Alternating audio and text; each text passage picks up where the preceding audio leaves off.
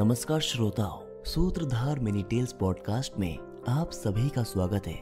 मैं हूं आपका दोस्त निष्कर्ष वाजपेयी और आज हम आपके लिए ला रहे हैं हमारे पॉडकास्ट का चौथा एपिसोड।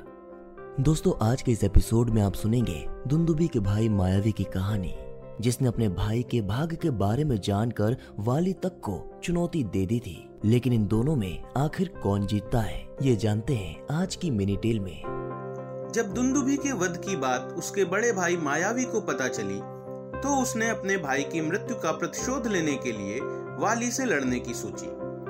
लेकिन वाली के असीम पराक्रम के सामने उसकी एक ना चली, तो वो भागकर एक गुफा में छुप गया। वाली उसके पीछे पीछे गुफा के अंदर चला गया और उसने सुग्रीव से गुफा के बाहर रुकने को कहा। दोनों कई दिनों तक गुफा के अंदर थे। कई दिनों बाद सुग्रीव को गुफा के अंदर से रक्त बहता दिखाई दिया, तो उसको लगा कि मायावी ने किसी तरह वाली का वध कर दिया।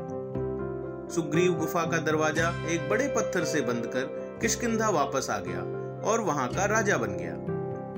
जब वाली गुफा से बाहर निकला और उसने सुग्रीव के राज्याभिषेक की बात सुनी, तो उसे बड़ा क्रोध आया और वह सुग्रीव को मारने के लिए दौड़ा।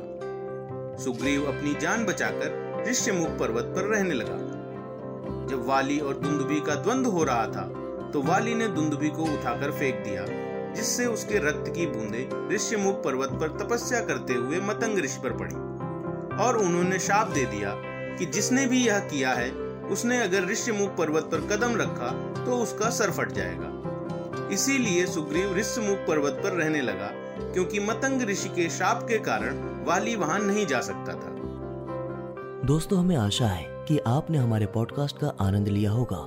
हम कल एक और दिलचस्प कहानी के साथ वापस आएंगे।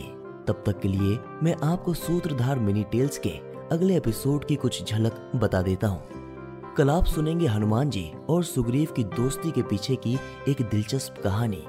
इस पौराणिक दोस्ती के पीछे का कारण जानने के लिए सुनिए हमारा अगला एपिसोड।